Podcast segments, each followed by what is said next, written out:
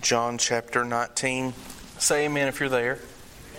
John 19. Um, I'm going to ask you to stand for the reading of God's Word, but while you stand for the reading of God's Word, I'm going to read another text to, um, to set us up to get us ready for the sermon today. So you don't have to look at your Bibles now. But I want you to listen very carefully. I want you to keep this in mind as we examine John 19. It's recorded in Acts chapter 2. It says this This Jesus, delivered up according to the definite plan and foreknowledge of God, you crucified and killed by the hands of lawless men. This is the word of the Lord. Let us pray. Father, we ask you to go before us, speak to your people, make the book live, make us what we are not. In your Son's name, amen. You may be seated. John chapter 19. Don Carson says the entire Bible pivots on one weekend in Jerusalem about 2,000 years ago. The entire Bible. We could, we could go farther than, than what Dr. Carson says. We, we could say this all of humanity pivots on one weekend in Jerusalem 2,000 years ago. All of time Everything in the mind of God pivots on that one weekend. We look at our text today. Look at verse 16, the bottom half of it. It says, So they took Jesus. And he went out bearing his own cross. I get the, the picture in my mind of Isaac Take your son, your only son Isaac. As Abraham takes Isaac, it was Isaac who carried the wood upon his shoulders. Now, God's son, his only son Jesus, bearing his own cross to the place called the place of a skull, which in Aramaic is called Golgotha, also called Calvary. This place, the skull, we don't really know where it's at exactly. We know it's outside of the city. They don't execute criminals inside the city, they go outside the camp. Hebrews tells us he was taken outside of the camp. That might not mean much to you, but do you see outside of the camp? Where the shame was put upon him. He was brought outside of the camp, outside of the city, at the place of a skull. Why do they call it the place of the skull?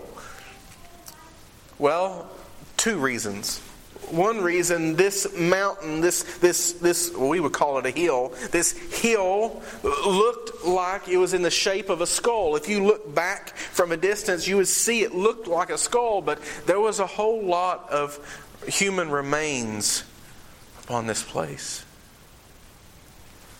This was an inroad to the city this was an outlet of the city. This was a busy intersection. This was a busy place that people traveled often, and they were reminded of the most horrible, the most despicable, the most shameful act that could be done to another human being. As they went by the place of the skull, no doubt in their mind it flashed of the times that they seen those prisoners taken up and nailed to crosses. If you were a Roman citizen, you weren't allowed to be crucified. You know why? Because it was too shameful. It's here, the place of the skull, where they're bringing Jesus. Notice he's bearing his own cross, it says, but we know that, that under the weight of that cross, under the weight of what had happened to him, under the weight of the scourging, no doubt by this time blood loss is extreme. No doubt by this time, decomposition and putrefaction have already started. If you viewed him from the back, there's a possibility that you could see some vital organs. There's a possibility you could see even parts of his intestines. He's a bloody mess. And it's here that he bears his cross. He walks to the hill. He stumbles. Do you remember they're offering him something as he walks, though, aren't they? John doesn't tell us. But if we read the other Gospels, they're, they're, they're wanting him to, to, to, to drink something. They're wanting him to, to take a little something as he goes. And, and what this concoction does, it's a sedative. Oh, beloved, he refuses the sedative. He refuses the one thing that, that might help him through this. No, in total reliance on his Father, under the load of the cross, he makes his way up that lonely hill.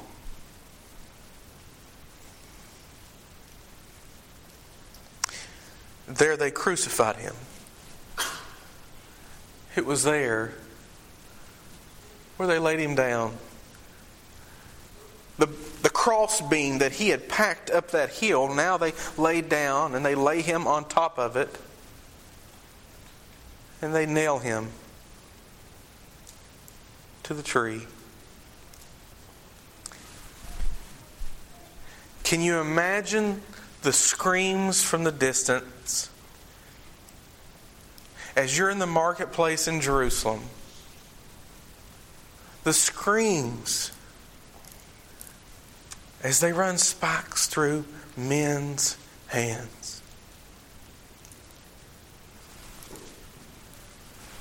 it was here that they would take that crossbeam, they would fasten it on the upright post that was already in the ground, and it was there where they hung him. The nailing wasn't over. No, they had something else to nail now. They nailed the feet of the sinless Son of God. It was here where they nailed him the feet that Mary had petted when he was born, the feet that Joseph had counted his toes when he came out. Those feet, the feet that, that had walked those dusty streets, teaching those men, love thy neighbor as thyself. It's those feet who walked upon the water. It's those feet who no one would wash in the upper room. And now, what do they do? A Roman soldier hammers a nail through those feet. John is the only eyewitness. Matthew, Mark, and Luke is secondhand reports. Still valid, say amen. Still inspired, still God breathed scripture, still absolutely correct, but it's John it's John who is actually there watching it all unfold.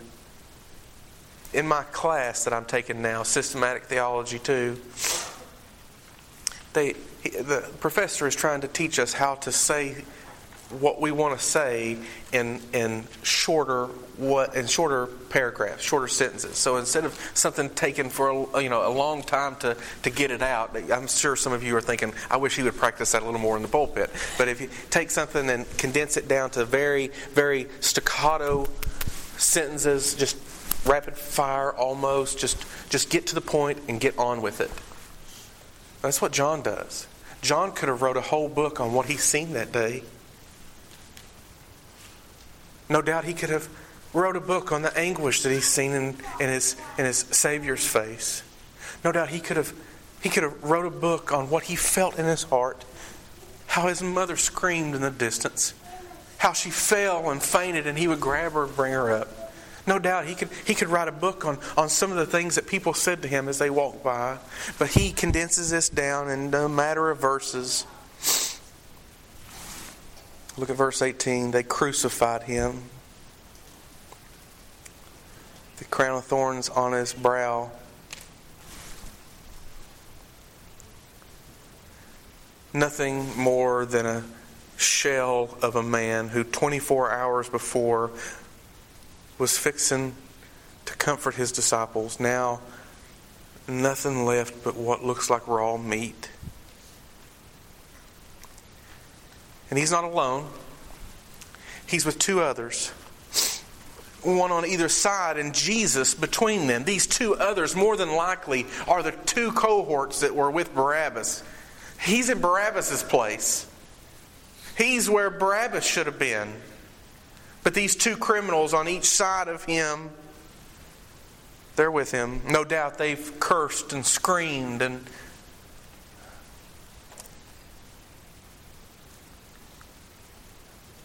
and wished that death would come. Look at verse 19. Pilate also wrote an inscription and put it on the, cross, on the cross. And here's what it read Jesus of Nazareth, the King of the Jews. Notice that he put on there Jesus of Nazareth. Wasn't it Nathaniel who said, Is there anything good that can come out of Nazareth? And what Pilate is doing is making one last dig at these Jews. He's making one last dig at these, at these uh, religious folks. Not just the king of the Jews, but he's from Nazareth. Here's your king. Here's the one that you put all your trust in. There's the, the, the one that you esteem so highly, and he is from Nazareth. It's like saying this from Appalachia. I've traveled the world, and every time I go somewhere, they say, Where are you from? And I say, Eastern Kentucky. And then they look at my shoes. You're wearing shoes? Yeah, I'm wearing shoes. You punk. and we got hot and cold, and we got the internet and all those things too. I'm proud to be from here, aren't you? Say Jesus from Nazareth as, as, if, as if to throw off on where he's from. What they should have said was Jesus from the portals of glory. Jesus from before time was. Jesus, the creator of Nazareth. They said, he says, Jesus of Nazareth. He, he, he, he wrote this down. More than likely, Pilate didn't write it down himself, he had someone write it for him. Look at verse 20. Many of the Jews read this inscription for the place where Jesus was crucified was near the city. It was near the city, but outside of the city limits. And it was written in Aramaic. That's the common language of the of Judea at the time. That's, that's the common use. But but not only that, it was written in Latin. That was the, the language of the army. And it was also written in Greek. That was the language of the complete Roman Empire. So, no matter who you were, where you were from, what language you spoke, when you walked by Jesus hanging on the cross, you knew exactly what it said. You knew it said, Jesus of Nazareth, the King of the Jews. Now, watch these guys. The chief priest of the Jews said to Pilate, Do not write the King of the Jews, but rather, this man said, I'm the king of the Jews. And Pilate puts it right back on him, and once again, making fun of these guys. Here's what he says What I've written, I've written. Get over it. I don't work for you. And when the soldiers had crucified Jesus, when the soldiers had nailed him to the tree, when the soldiers had put him up on there, we stop for a second and we take a brief look over in Luke. Write this in the margin of your Bible, Luke chapter 23. And when they came to the place that is called the skull, there they crucified him and the criminals, one on his right and one on his left. And Jesus said, Father, forgive them, for they know not what they do. They're nailing him to the cross, they're running spikes in his hand. And as they're doing this, they have one guy. He's the, the, the, the, flesh nailer, the, the carnificarum. He's the guy that holds the bloody hammer. And he says, as he looks at them, he looks to his father and he, and he says these words of forgiveness Father, forgive them, for they know not what they do. He prays for his enemies. What kind of man is this? That as they're nailing him to the cross, he asks his father to forgive them, for they know not what they do. to forgive the innkeeper that rejected him in Bethlehem, to forgive, forgive Herod's army that tried to kill him when he was nothing but a baby, the Pharisees and Sadducees that questioned him and, and haunted him for all his adult life. Forgive the followers that doubted him, the disciples that betrayed him, Pilate who did not defend him, the crowds who demanded his death, the Roman soldiers that beat him, and the man holding the hammer. He said, Father, forgive them. They don't know what they're doing. This is the worst crime in history, the most heinous act in all of history. Father, forgive them. You know what that teaches me? There's never been anything done to me that I can't forgive someone for. Because when I when I look at what's been done to me and I read that, it is nothing. We hear the words of forgiveness, don't we? Look at verse 23 again. When the soldiers had crucified him, they took his garments and divided them into four parts. So this tells us something. It tells us that there's probably four soldiers here. And they divided his garments into four parts. What's the four parts? One, his sandals. They take his sandals. This was a, this was a common thing that the executioners would, would, would kind of get together and take whatever was there. These guys are so cold. These guys are so calloused these guys have got to the point where this doesn't mean anything. Here is a man gasping for his last breath, like one of those Olympic, uh, the ring people. You know how they pull themselves up and they do all that thing? That's what Jesus had to do. He had to pull himself up by his feet push himself up, pull himself up by, by the nails just to get a breath. And then he would come back down till his lungs filled up, and then he'd come back up. Gasping for air. And what do these Roman soldiers do? They take his garments and they divide them. It's his sandals. One gets his sandals. One gets his belt. One gets um, the head covering. And, and the other one gets the outer robe. There's four of them here. But then there's one thing left. There's four parts, four soldiers, but actually there's five pieces Look what it says. They divided them into four parts, one part for each soldier, also his tunic.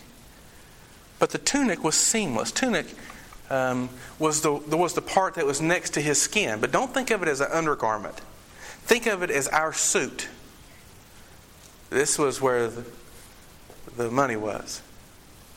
This was the most important part of, of the dress of the day. You had the tunic, and then you had this outer robe over top of the tunic to protect it.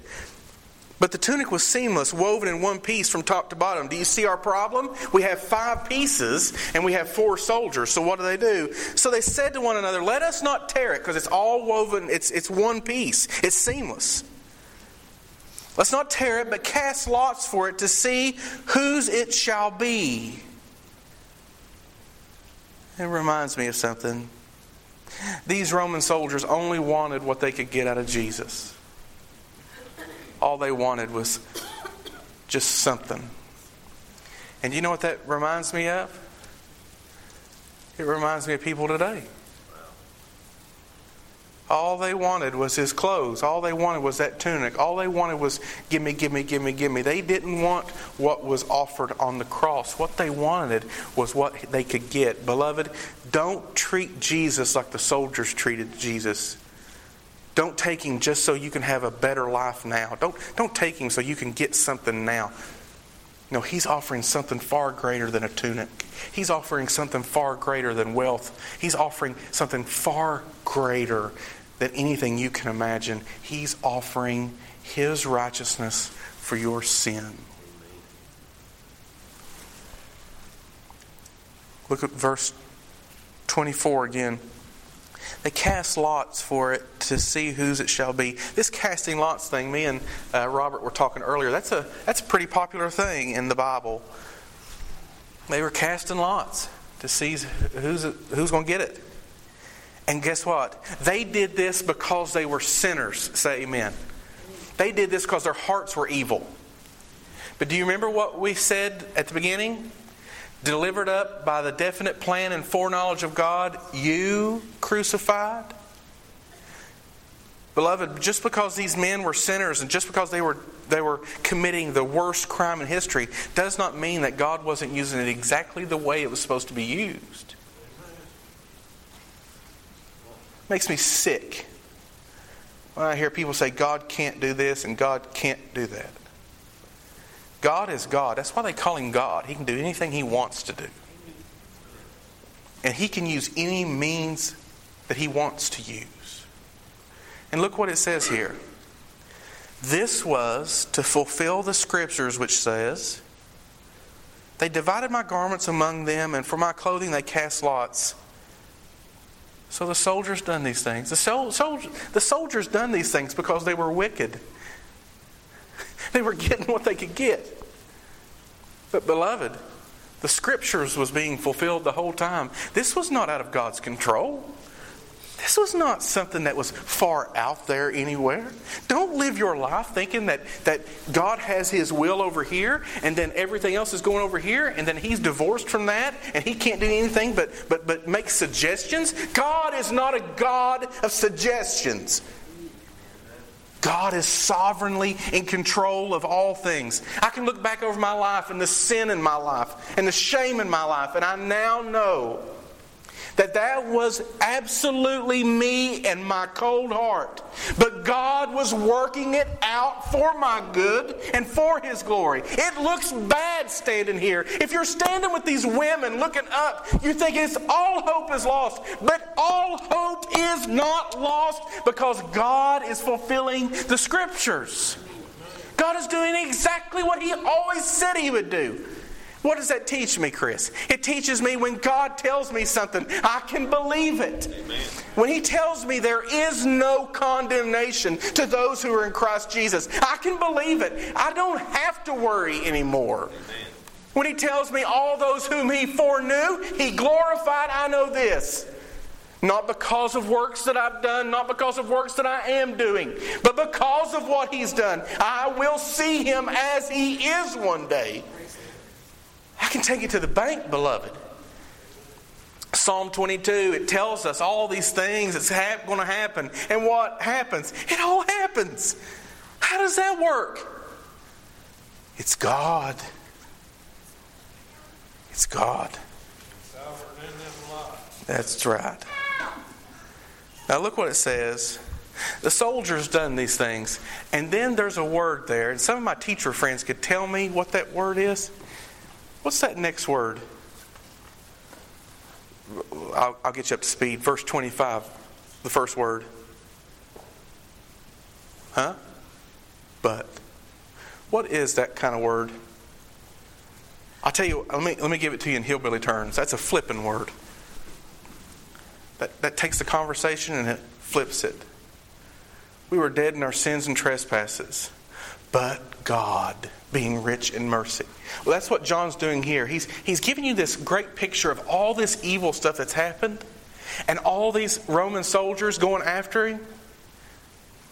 He's even giving you the picture of all his disciples leaving him. But look what it says. But standing by the cross of Jesus were his mother and his mother's sister. Mary, the wife of Clopas, and Mary Magdalene but it's the polar opposite of those soldiers. It's the polar opposite of those chicken men. And let me say this too. I don't talk to women very often from the pulpit, but I'm going to today. The women of this church, I need you.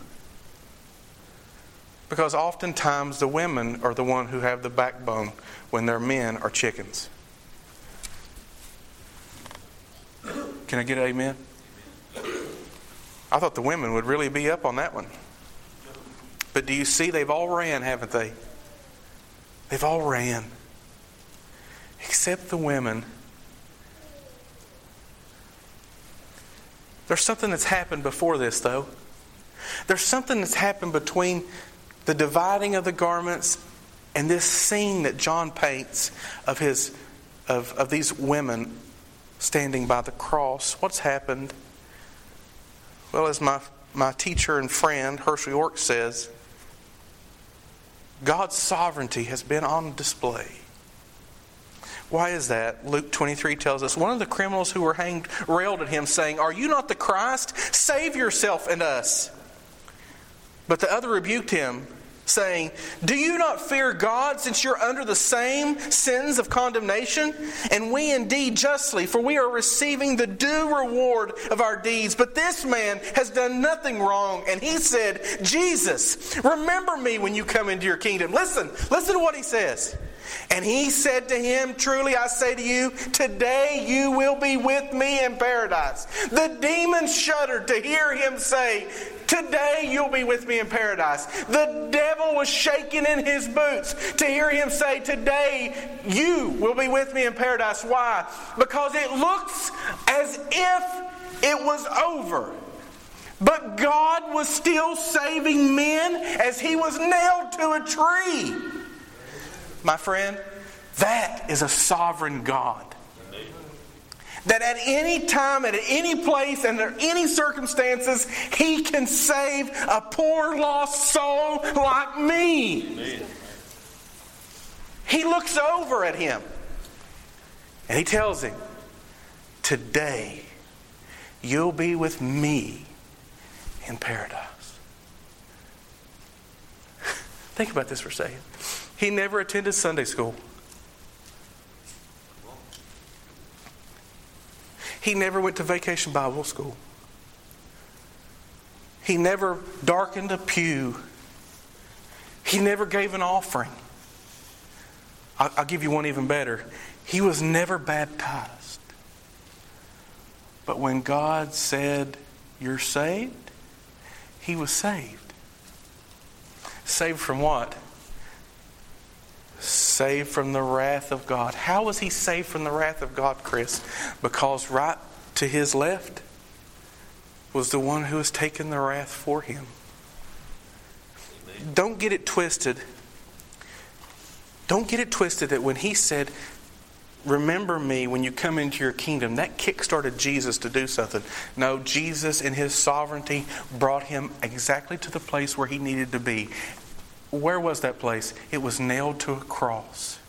Beloved, don't ever think that God would nail his own son to a cross but make you live the life of luxury. He'll do whatever it takes to get you to him. I guarantee you that if you talk to this thief later on, one day you'll see this thief in glory. Say amen. You say, Hey, I heard about you. And he, was, he would say this I would go back and live a thousand crucifixions to hear Jesus say to me, Today you'll be with me in paradise. It doesn't matter what you're going through, it doesn't matter what you've been through. God will see you through, and God is in control.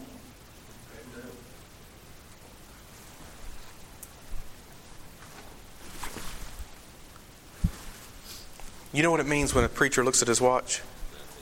Nothing. Let me finish with the next the next couple of verses and then we'll finish up next week. Amen. I want you to all week long I want you to wrestle with the idea that Jesus was nailed to a cross. We've seen these words of forgiveness. We've seen the words from a sovereign God, but but there's something else. Look what happens. But standing by the cross of Jesus were the mother were his mother and his mother's sister, Mary, the wife of Clopas, and, and Mary Magdalene. When Jesus saw his mother, doesn't that, doesn't that grip your heart? When Jesus saw his mother and the disciple whom he loved standing nearby, he said to his mother, Woman, Behold your son. Then he said to the disciple, Behold your mother. And from that hour, the disciple took her to his own home. Let me say a couple things about this. Do you remember that that's really one of the last times that we hear of Mary being confronted by Jesus. Do you remember what that was about? She comes to Jesus wanting him to do some things, remember? And what did he tell her? I'm about my Father's business. It's not my time yet. He makes it clear to her You're my mother, but you have to be my disciple. And now at the cross, we see the interaction again. And what's the interaction now? You've been my disciple. Now be a mother to more disciples. Think of what she felt as she watched her son smothered to death, nailed to a tree. When my kid falls as he's running out playing basketball, as Maggie trips as she's going through the house, I get this awful feeling in my stomach. Do you do that? It's like your, your whole stomach falls out of you. Imagine poor Mary. She rushes the cross, no doubt, and they bring her back. And she rushes again, and she's, she's all over the place. Mary. Mary, the first one to ever carry the gospel. Mary, the one who, who loved him and took care of him, who, who petted him, who fed him, who worried about him.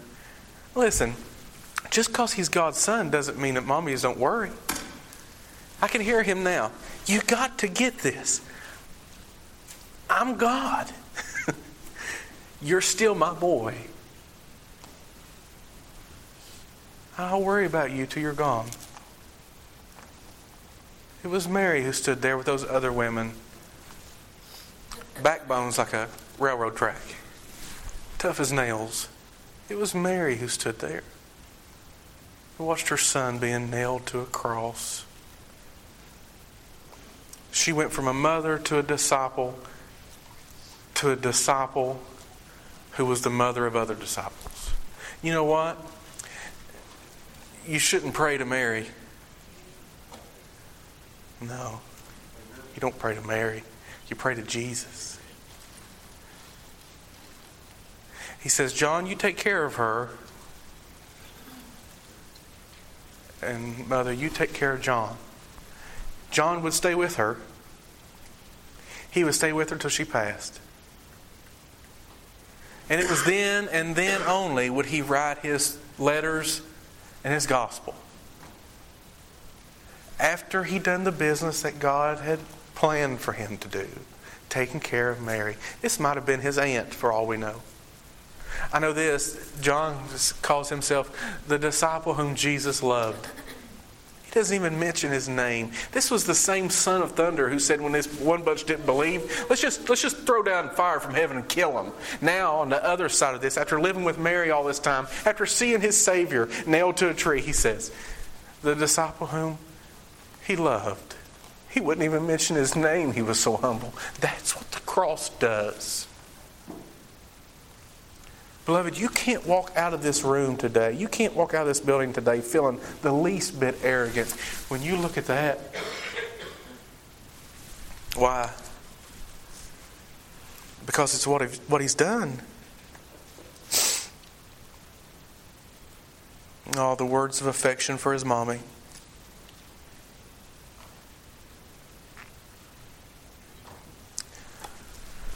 So, what's the big deal?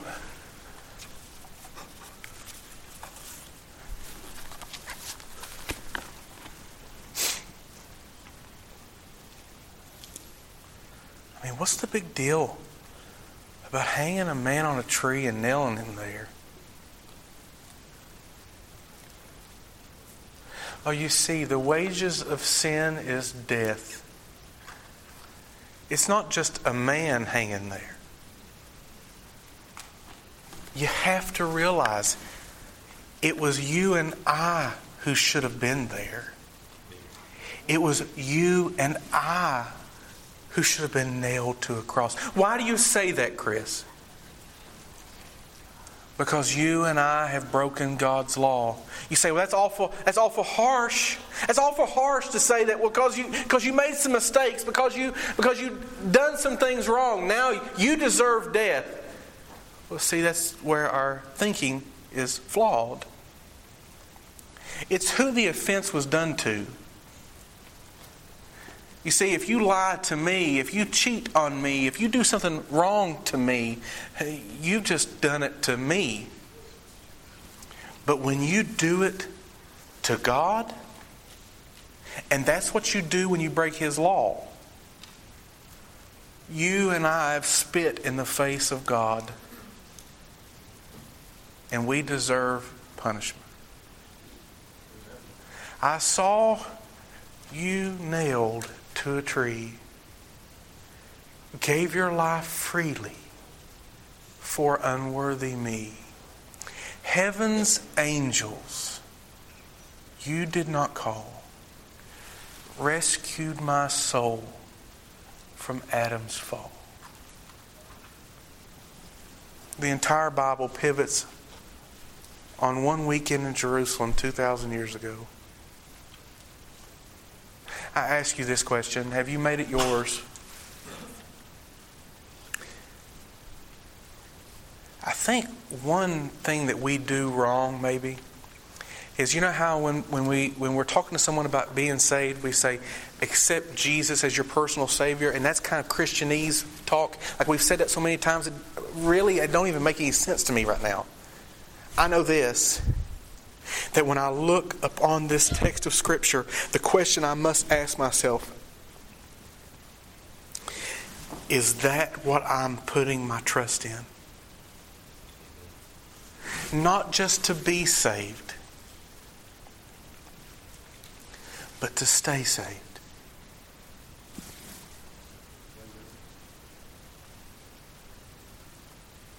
Because if I'm depending on anything else, if I'm depending on how good I'm going to be or how good I am or how hard I'm working,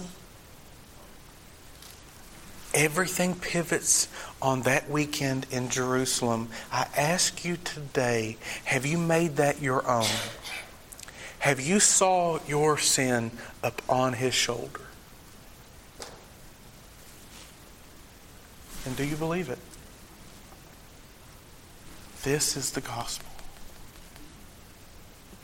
Nothing in my hands I bring, simply to your cross I cling.